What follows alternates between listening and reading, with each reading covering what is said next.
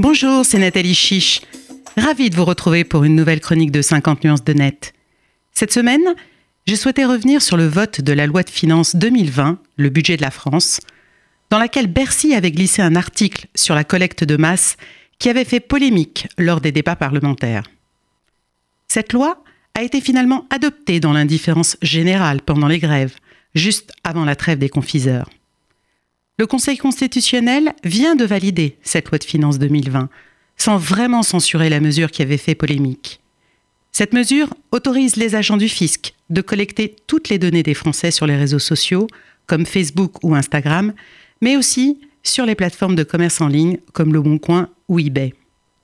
Le Conseil constitutionnel a considéré que cette collecte de masse par Bercy était conforme à la Constitution, même s'il a dressé une liste de garanties prévues par le législateur, sans toutefois suivre les garde-fous exigés par la CNIL dans son avis.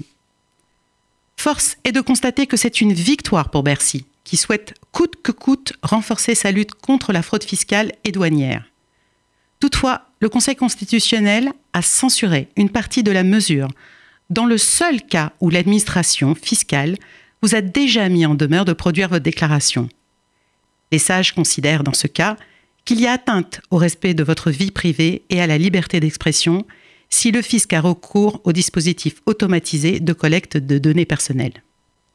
Reste que le Conseil constitutionnel a validé l'expérimentation de ce dispositif qui va débuter prochainement en France pour une durée de trois ans.